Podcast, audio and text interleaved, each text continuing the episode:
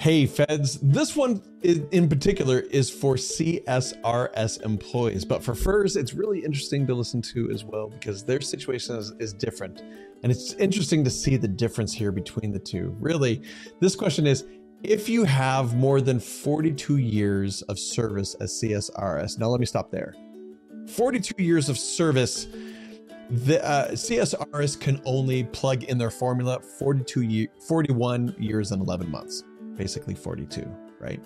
So if you have, so once they plug in just that amount of time,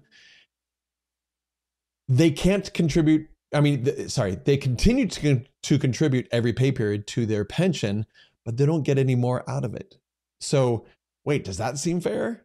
That they're contributing to their to their pension, but they don't get any more out?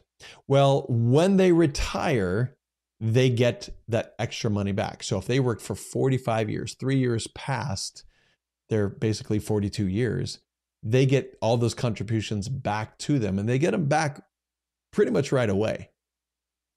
That sounds great, right? That sounds like that's a savings account and I just got a whole bunch of money. Now, here's a problem taxes.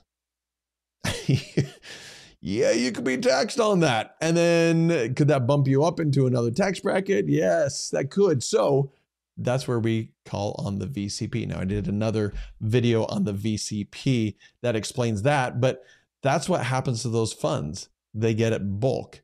And a lot of people don't think about taxes. They just think, oh, I get it back, right?